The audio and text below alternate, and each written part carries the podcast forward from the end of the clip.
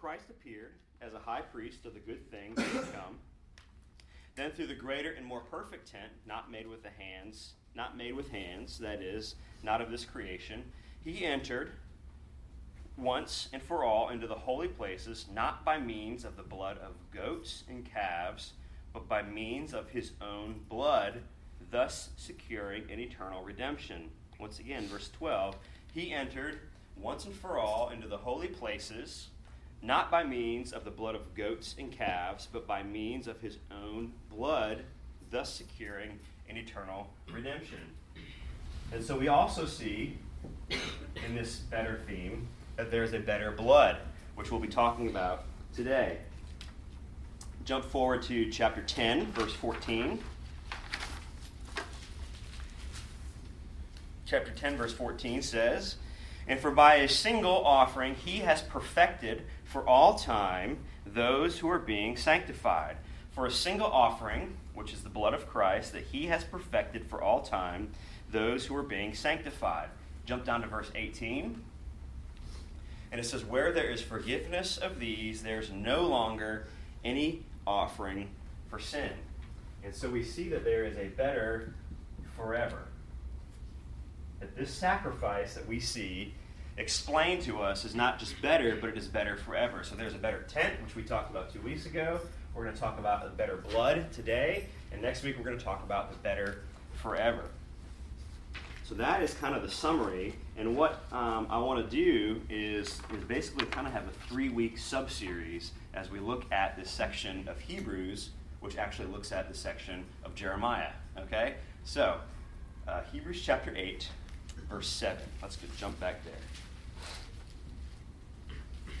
The author of Hebrews um, jumps in here and present this Old Testament text. Hebrews chapter 8, verse 7 says, For if that first covenant had been faultless, there would have been no occasion to look for a second. For he finds fault with them when he says, quote, and here's the Old Testament quote from Jeremiah 31 Behold, the days are coming, declares the Lord, when I will establish a new covenant with the house of Israel and with the house of Judah. Not like the covenant that I made with their fathers on the day when I took them by the hand to bring them out of the land of Egypt. For they did not continue in my covenant, and so I showed no concern for them, declares the Lord. For this is the covenant that I will make with the house of Israel after those days, declares the Lord. I will put my laws into their minds and write them on their hearts, and I will be their God, and they will be my people. And they shall not teach each one his neighbor and each one his brother, saying, Know the Lord for they shall know me already, from the least of them to the greatest. For I will be merciful towards their iniquities, and I will remind, or I will remember their sins no more. So back in verse 7, when it says, For that first, if that first covenant had been faultless, then there wouldn't need to be a second covenant. In verse 8, as it's quoting Jeremiah, it says, Behold, the days are coming, declares the Lord, when I will establish a new covenant. And so, what I want to do for just a couple minutes um, is, is talk about that first covenant, that old covenant. We are far, far removed from the old covenant. Um, it was now uh, millennia ago, okay? Not just years ago or, or centuries ago, but this was a long, long time ago. And we're just out of that realm, we're out of that phase, we're out of that tradition. Um, I, I, mean, it, that's just out of our zone. But those who received this letter um, was in their lifetime and they had experienced it and they had been there, like literally in that temple. And, and, they, and they had experienced the sacrificial system. All right? So when we're talking about the law, when we're talking about the Mosaic covenant, when we're talking about the old law, um, when we're talking about the sacrificial system, those are all different terms and different names for the same thing. All right? just so you know. Um, in the Mosaic covenant, it comes from the word Moses, all right, not Mosaic like the frou frou restaurant here in Mount Pleasant. Okay? So it's, it's the law that was given to the people through Moses. So therefore, the Mosaic covenant. So this Mosaic covenant is what is being referred to, to as the old, or the former, or the first, or the one that was not that was found to have fault because of the people. And what God did was He said, This is how you interact with me. All right? I will give you laws on how you interact with me. And we talked about this two weeks ago. But we said that when God established a relationship with his people, that it was not like our establishing relationships with each other. Because a lot of times when you get to know somebody else, maybe even more specifically in a, in a marriage relationship or a dating relationship, a lot of it is kind of what makes you tick, you know? What, what feeds you? What is your love language? You know, how, how can I help you in your weak spots and how can I complement your, uh, your giftings and all this like, you know what, we're just going to get better and better. And the longer Lauren and I are married, the more we kind of know each other and we can kind of just figure each other out, you know? But God doesn't work that way. God, from the beginning, has said, This is how you interact with me, because I am God. And when he first spoke to Moses through the burning bush, he said, You take your shoes off, because you are standing on hallowed ground. That this is sacred here. All right? And I, I, I, I am who I am. I'm the Alpha and the Omega, the beginning and the end. I created all this and created you, and you are a sinful man. All right? So I'm the one who is setting up the law here. All right? And th- but this, this law isn't a bad thing. The law is a good thing because, because God is good. And we say that, but if you think about what makes, what makes God good, you could go through all the different character traits of God, which are in fact true and that make that the things that make God God, that, do, that don't apply to anything else.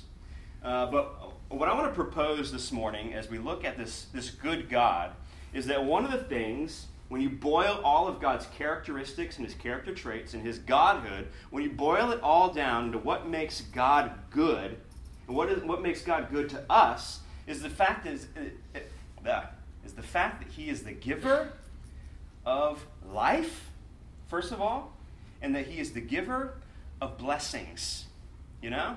Because I, I don't want to cheapen it and say that God is good because He gives me uh, pleasure, though that, that might be true, or that God is good because He gives me a good job. Okay, that, that may not be true, but you know, those things can kind of ebb and flow. But from, from the beginning of God's relationship with man, whether it was in the garden with Adam and Eve, to, to right now, when we live by God's laws, there's blessing. And when we live by God's laws, there's life. And there's no life giver other than God. So, God, who is good, who is the giver of life, and He's the giver of blessings, when He makes a law, He's saying that these are the laws that will bring you more of me, right? that, that when God gives us laws, he says, I am giving you the way to life and to blessing. It, it really only makes sense that I am good, that I am God, that I'm initiating a relationship with you. This isn't you trying to figure me out. This isn't us hanging out so much that we get to know each other and we know how what your vibe is and you know my person. No, no, no, no. I'm God, and this is how you get to know me. This is how you come into my presence. And this is the way you make yourself known to me, and this is the way I make myself known to you. There are laws. And when you follow them, comes life and comes blessing. I mean, what, what, what more could you ask for? You know? If you boil down all of the good things that we can even fathom, it, it boils down into those two categories life and blessing. So, if we break the law.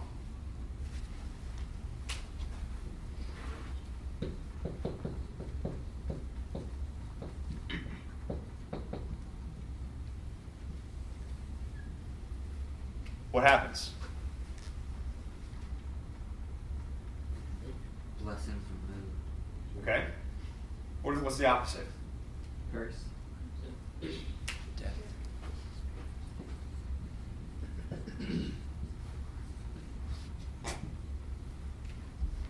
this is the law. Here you will find me. You know, I am the giver of life and I am the giver of blessing. If you break the law, if you break the law, it's not just a oops moment. It's not just a, well, you know, you guys, you know. It's not just a, well, we all sin. The opposite of the law is death and curse. Jump back to Genesis chapter 2. Genesis chapter 2.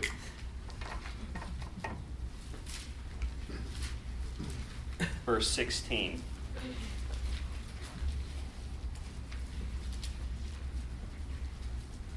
God, in the beginning,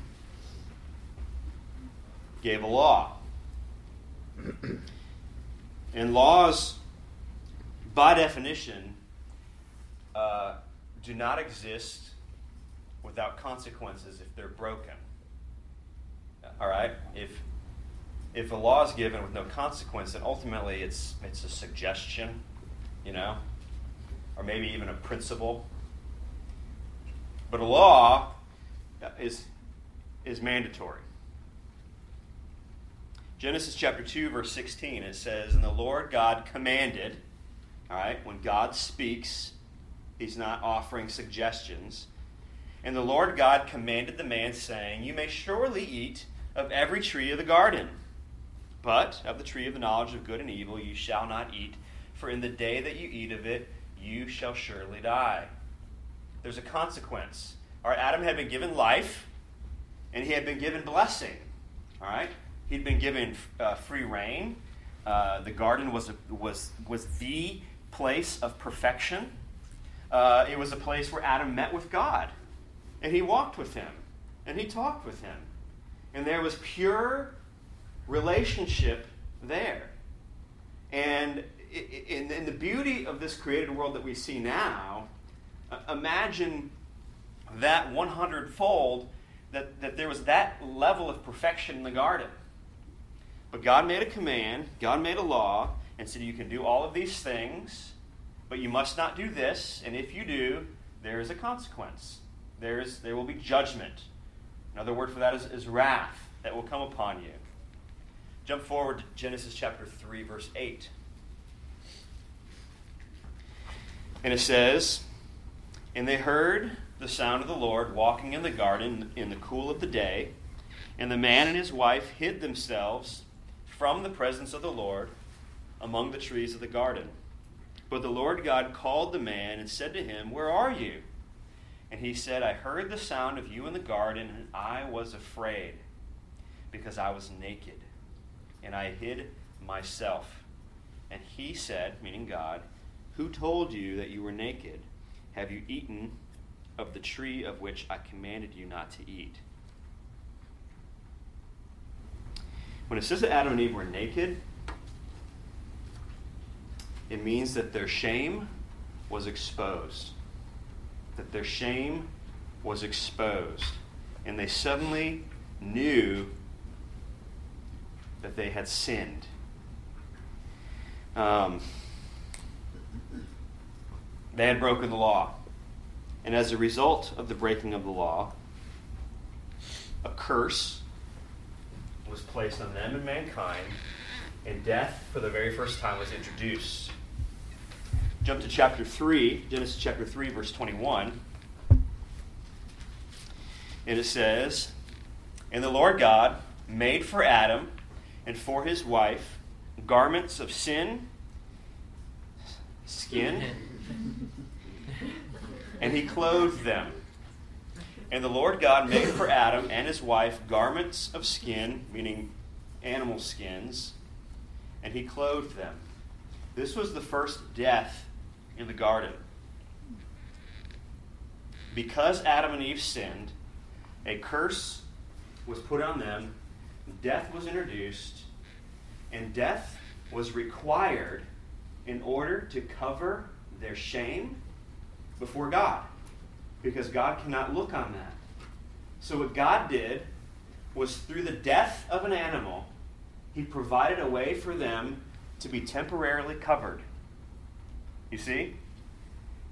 And this is what we look at as the beginning of the sacrificial system.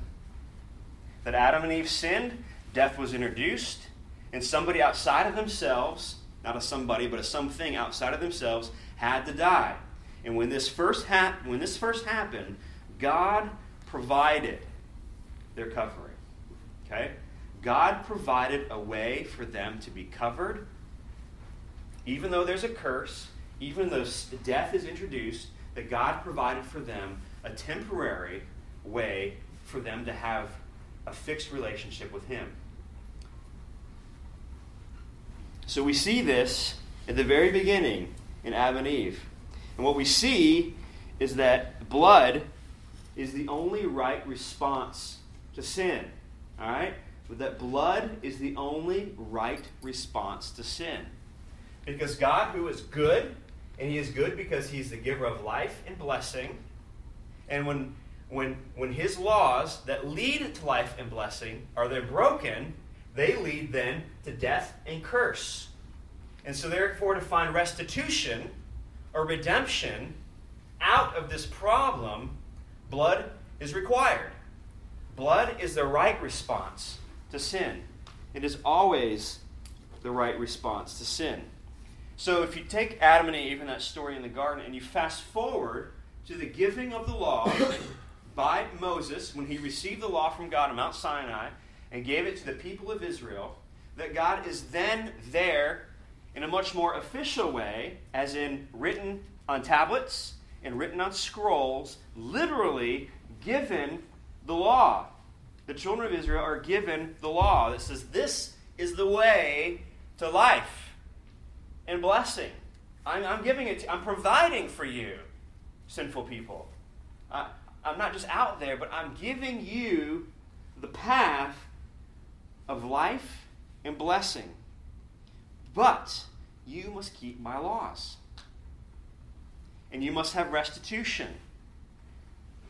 And so we enter into the Mosaic covenant, or the Old Covenant, or the sacrificial system that we're talking about. And when Jeremiah speaks of the, of the first covenant, or that there's a new one coming, obviously, that therefore there must be an old one, this is what they're referring to. And the Mosaic covenant basically says this, and I know that you know you know this, but I want to write it up here because we're going to look at it. You have a high priest. All right? And what he does, uh, he's from the tribe of Levi, and he's designated as the, as the one who is a representative to God for all the people. And what he does is he takes the blood of goats and bulls and calves and lambs and pigeons, and he sacrifices them, and he goes to the Holy of Holies, where God dwells, after he's purified himself. And in, in the Holy of Holies, he's representing all the people. And he does so yearly. Now, there's a whole sacrificial system here, all right? But once a year, there was an ultimate sacrifice that was paid by uh, the high priest. So the high priest would offer uh, the blood of goats and bulls, and he would go to where God dwells. We talked about that two weeks ago, specifically in the Holy of Holies. And he would go there representing all the people, and he would do so yearly. All right, that's the, that's the boil down, the summary of the Mosaic Law in the sacrificial system. But all of this pointed to something greater. We see it all throughout the Old Testament. I mean, the very text that we're looking at in Hebrews is a throwback reference to Jeremiah where it says, There's a new covenant coming. And the new covenant is going to do these things. It says the words new covenant. All right, this is from before the time of Daniel in the Babylonian exile. This is like 650 BC. Okay? So this is old Old Testament stuff. uh, flip forward to uh, Hebrews chapter 10. All right, this is part of the part of the commentary on Jeremiah. Hebrews chapter t- chapter 10, verses uh, 5, 6, and 7. Hebrews 10, 5, 6, and 7. Say this. Um, I, I, just love I love the word and how it speaks. Um, but the author of Hebrews is offering commentary on the book of Jeremiah, and to explain the book of Jeremiah, he turns and uses Isaiah um, Psalm 40, which is what this is. And so it's just it's all tying together, just I mean beautifully. And so the author here is now quoting uh, Psalm 40. It says in verse in Hebrews 10 verse 5, it says, "Consequently, when Christ came into the world, he said, quote, uh, sacrifices and offerings you have not desired, but a body you have prepared for me. In burnt offerings and in sin offerings you have taken no pleasure. Then I said, Behold, I have come to do your will, O God, as it is written of me in the scroll of the book. Uh, jump down, keep going to verse 8. That's the end of the quote from Psalm 40. And when Psalm uh, Hebrews 8, uh, Hebrews 10, verse 8, as you continue, says, When he said above, You have neither desired nor taken pleasure in sacrifice and offerings and burnt offerings and sin offerings. These are offered according to the law. Okay, the Mosaic covenant. Then he added, Behold, I have come to do your will. And he abolishes the first in order to establish the second. And by that will, we have been sanctified through the offering of the body, meaning the blood of Jesus Christ once and for all. So when you look at the at, at, at the body of this text right here of Psalm 40, right? so so Hebrews 10 verse 5, you know, Psalm the Psalms were written uh, poetically, you know, which is different. You write a poem differently than you would write a, a novel. You know, it's uh, it's much more beautiful, and there's different types of syntax and, and all this different stuff. And we see we see pattern here in, in Psalm 40. All right, so look at it here with me together. What it's doing is it's saying one statement and then another statement, and then it's restating the first statement, and then it's restating the second statement. You see what I mean? It's got like, um, like you got line one, two, three, and four, and these two are connected, and these two are connected. You know what I mean? And when you if you just read it as it is, it might be like ah, a little confusing. But he, read it with me here. Uh, I'll follow along in your mind. It says, "Sacrifice and offerings you have not desired." Pause. Um, jump down to verse six. In burnt offerings and sin offerings you have taken no pleasure. See, it's saying the same thing. You tracking there? All right. Now you bump back where it says, "But a body you have prepared for me," and then bump down to verse seven then I said, Behold, I have come to do your will, O God, as it is written of me in the scroll of the book. And this is a reference of Jesus Christ saying, But a body you have prepared for me, meaning I, as God the Son, will be given a body of flesh. This is Old Testament stuff. I mean, this is this this is absolute prophecy right here. And then it jumps down to verse 7 Behold, I have come to do your will, O God, as it is written of me in the scroll of the book. But this is in the Psalms. So the scroll of the book is, is referring to previous Old Testament texts. And when Jesus is in the uh, Garden of Gethsemane and he says, Not my will, but yours be done, Jesus in the garden in 33 AD is referencing and speaking of and fulfilling the prophecy that happened uh, when King David wrote this text inspired by God himself, but actually writing inspired words of Jesus Christ before he came to this earth. Isn't that cool? Um, and so, again, re- keep, keep reading it with me. Sacrifice and offering you have not desired, which is referring to the old, the old law, saying it's not going to be a total fulfillment, but a body you have prepared for me as the Son of God. And in burnt offerings and in sin offerings, you have taken no pleasure because that cannot ultimately fulfill the blood requirement for the ultimate fulfillment of, of taking care of sin. Verse 7 Then I said, Behold, I have come to do your will. Luke 22 42, not my will, but yours be done, as it is written of me. So in verse uh, 9, keep going down, it says, Then he added, Behold, I have come to do your will. He abolishes the first in, in order to establish the second, or the new covenant. And by that will, we have been sanctified through the offering of the body, the same body that was referred to in, that, in Psalm 40 of Jesus Christ once and for all. So, all of this has one more step that says that there is a better covenant coming. you know? So this is the law. You know, you got to have a high priest, and you have to make atonement for your sin because blood is always the right response to your sin. Um, and you and you can only meet before God in the place that He has ordained, which is the holy of holies. And this is all going to happen for the sake of all the people, and it's going to happen on a routine yearly. Uh, but it's not the end. There's a better covenant coming. There's a better covenant coming. There's a better covenant coming. And so we enter now, as we move forward, in understanding that this is the old law, this is the Mosaic law, this is the sacrificial system, that the author of Hebrews is saying, listen, it is here. We have a better covenant. We have a better tent. We have better blood. And it is better forever. Why do we need a better blood? It is needed because anytime there is a new covenant, a new covenant will always require blood. Um, Hebrews chapter 9, verse 18. Hebrews chapter 9, verse 18. A new covenant always requires blood. Hebrews 9:18 says this, "Therefore, not even the first covenant was inaugurated without blood. For when every commandment of the law had been declared by Moses to all the people, he took the blood of calves and goats with water and scarlet wool and hyssop, and he sprinkled both the book itself and all the people, saying, This is the blood of the covenant that God commanded for you.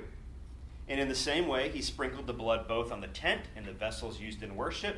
Verse 22 Indeed, under the law, almost everything is purified with blood, and without the shedding of blood, there is no forgiveness of sins. So again, we see that blood is always the right response to sin. In that blood actually inaugurates in this, in this instance. Blood inaugurates a new covenant. If we jump back before this text in verse 15, so Hebrews 9:15, it says, Therefore, he, meaning Jesus Christ, is the mediator or the go between of a new covenant so that those who are called may receive the promised eternal inheritance, since a death has occurred, all right, the shedding of blood. Since a death has, has occurred that redeems them from the transgressions committed under the first covenant. Verse 16. For where a will is involved, all right, meaning the legal document, when somebody dies, they leave a will, right? Verse 16. For where a will is involved, the death of the one who made it must be established. For a will takes effect only at death, since it is not in force as long as the one who made it is alive. Therefore, not even the first covenant was inaugurated without blood. You see how this is fitting together? So the new covenant, which is official, it's like an official document, but it can't take place until there's the shedding of blood. It is required for there to be a new document. It can't just be like, eh, let's let's do away with that. No blood is required and it inaugurates a new covenant. Um, flip back to Matthew, if you would, chapter 26. Matthew 26, verse 26. First book of the New Testament, Matthew 26, 26.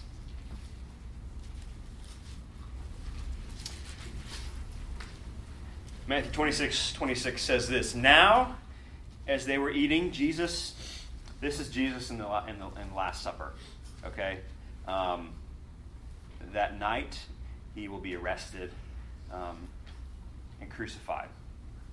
Um, just for context, okay?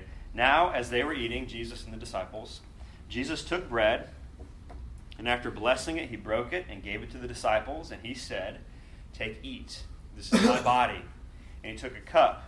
And when he had given thanks, he gave it to them, saying, Drink of it, all of you, for this is my blood of the covenant, which is poured out for many for the forgiveness of sins.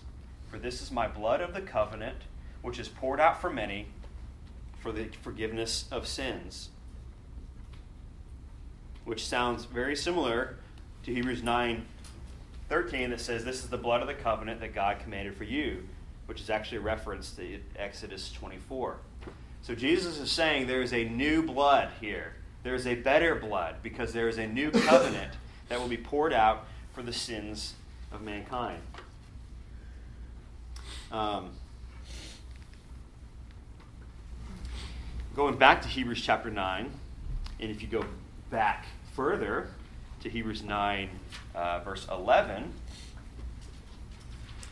it says, But when Christ appeared as a high priest of the good things that have come, or the better things that have come, then through the greater, or the better, and more perfect tent, not made with hands, that is, not of this creation, he entered once and for all into the holy places, not by means of the blood of goats and calves, but by means of his own blood, thus securing an eternal redemption. For if the sprinkling of defiled persons with the blood of goats and bulls, with the ashes of a heifer, sanctifies for the purification of the flesh, meaning the temporal, how much more will the blood of Christ, who through the eternal Spirit offered himself without blemish, purify your conscience from dead works to serve the living God? We have here a contrast between flesh and conscience. The last word of verse 13 is flesh, if you see that there. And what it's referring to is the old sacrificial system and the killing of, of goats and bulls and the temporary purification of the flesh. It's almost like uh, of, the, of the physical washing of your body. You can wash your body in the shower, in a bath, but it's going to get dirty again, and therefore require a new washing, right? A new skin to be provided by God, a new sacrifice, a new blood to wash away your sin now in the flesh. But because there is a better blood that is not just uh, somebody claims to be better, but verse 14, how much more will the blood of Christ, who through the eternal Spirit offered himself without blemish, so an absolutely perfect blood, is able to purify your conscience. And the conscience there is speaking about what is inside of your flesh, the eternal nature of your being, your soul. That the blood of Christ, which is without blemish, is able to do something that the law previously was not able to do and purify your very conscience, which is an eternal act. Which is an eternal act. That it can purify your conscience from dead works and serve the living God. And so, what we see here is we see a display of the fulfillment of how all of this is lesser and made better in these few verses, starting in verse 11. When Christ appeared, verse 11, track this with me. When Christ appeared as a high priest of the good things that have come, then through the greater and more perfect tent, not made with hands, that is not of this creation, he entered once and for all into the holy places, not by means of blood of goats and of calves, but by means of his own blood, thus securing an eternal redemption. For the, if the sprinkling of defiled persons with the blood of goats and bulls, with the ashes of a heifer, sanctifies for the purification of the flesh, temporary, how much more will the blood of Christ, who through the eternal Spirit offered himself up without blemish, purify your conscience? So, what is better than the high priest? Jesus. What is better than the blood of goats? Jesus' blood. What is better than the Holy of Holies or the tent? Heaven itself, where God dwells. It is better as a direct, as it, uh, it is not covering for all the people, but for you. It is personal. And it doesn't happen yearly, but it's forever. Better, better, better, better, better. Jesus does this, And He does it here, He does it for you, and He does it forever. Better, better, better, better, better, better, better. The better blood inaugurates a new covenant. It's better because it can do more. Why is the iPhone 6 better than the iPhone 5? Because it does more. You know? It does more. That's the definition of the word better. Why is this a better situation? Because it does more for you.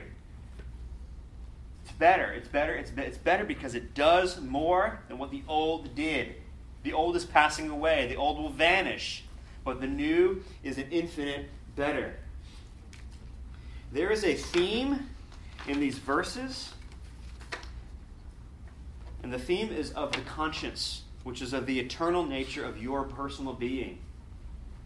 We're going to look at a couple of uh, verses, and I would like for you to flip with me. It's all in Hebrews 9 and 10. So, Hebrews chapter 9, verse 9. Hebrews 9 9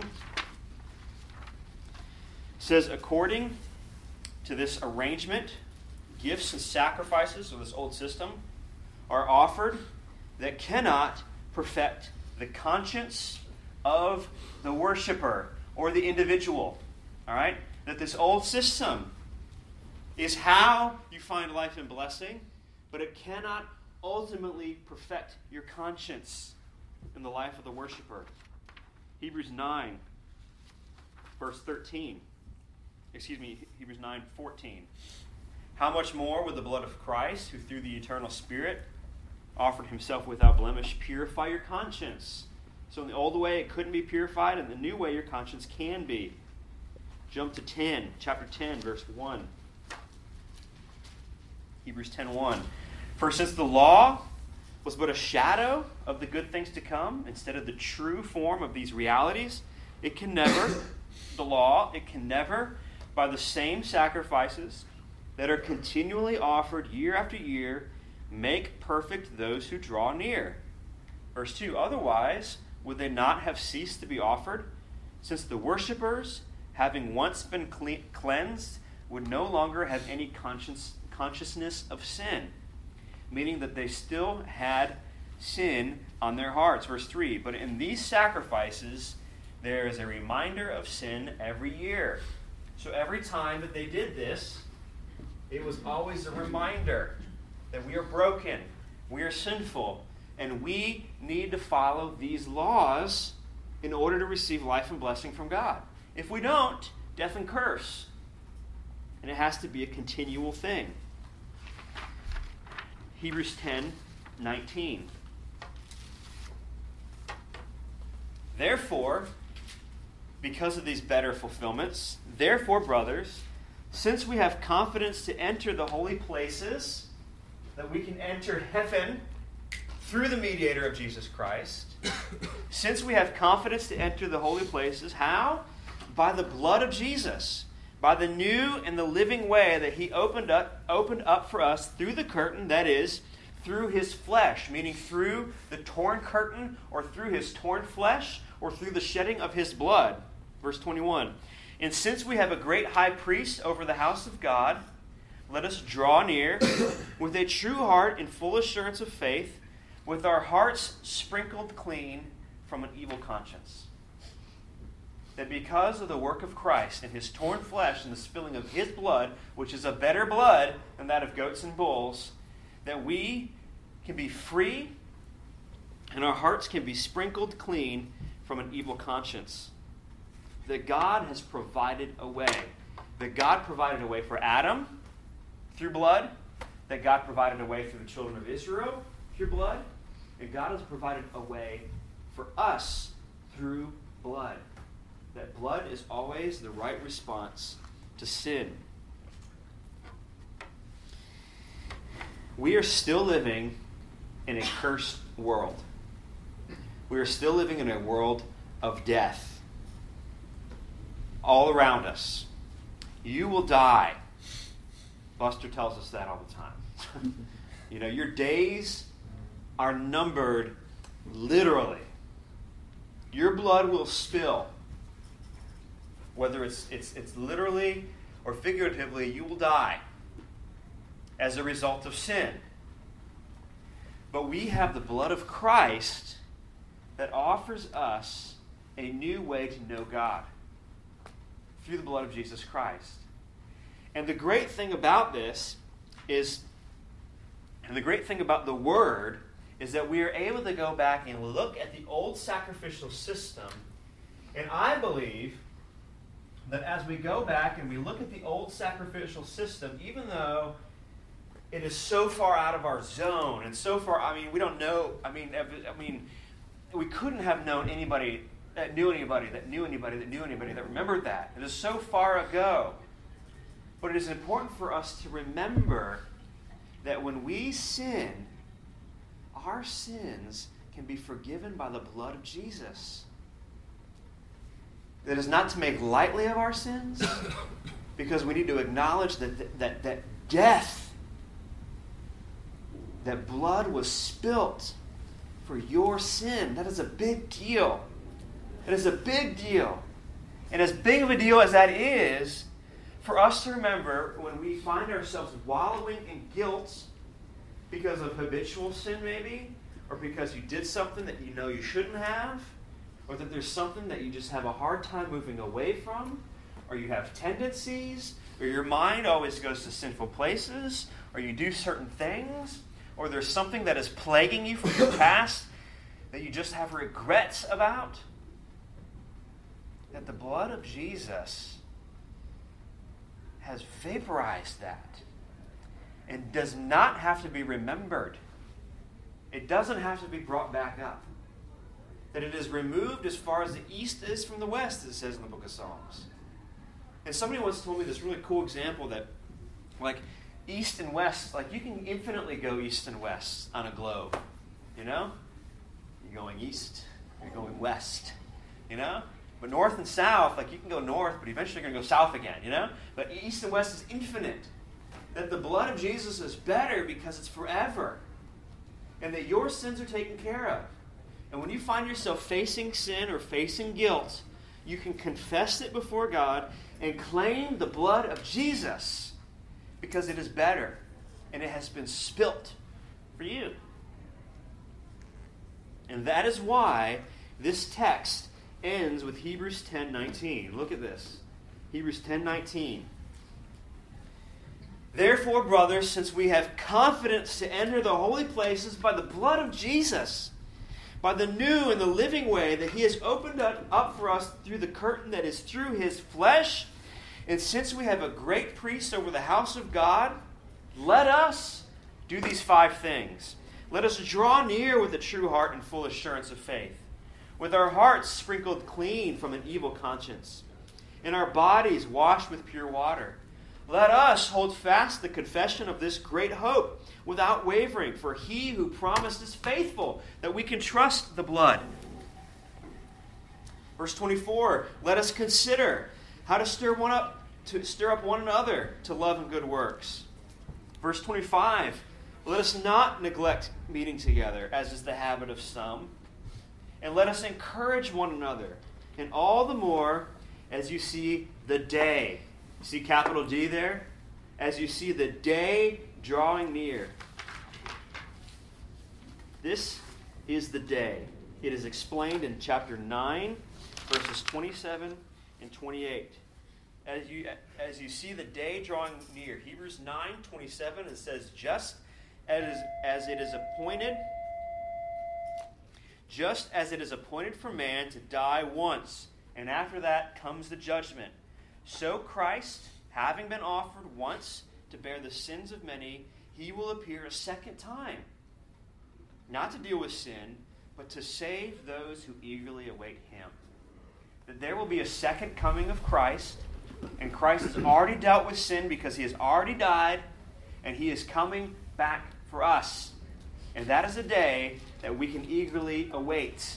That that is a day that we can look at for joy because this isn't over.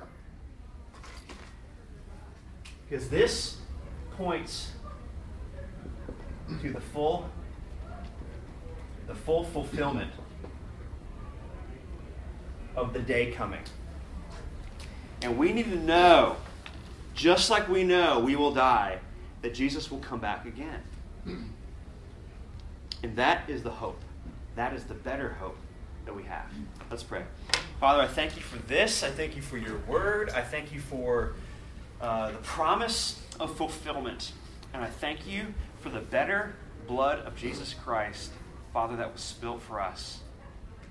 In Jesus' name, amen.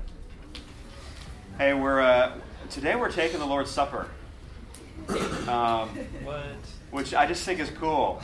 Um, this has been planned for months, and that's been planned for months. And uh, when we worship, let's remember the, the spilled blood of Christ, you know? So, sign up for the retreat. I'll see you at Connect. Oh my goodness, can you speak up to me? Oh my goodness.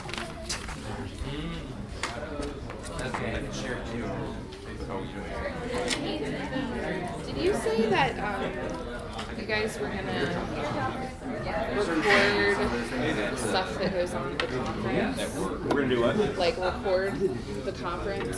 Oh, our Or- retreat? Yeah, or yeah, not Yes. retreat. Oh, cool. You mentioned that, and I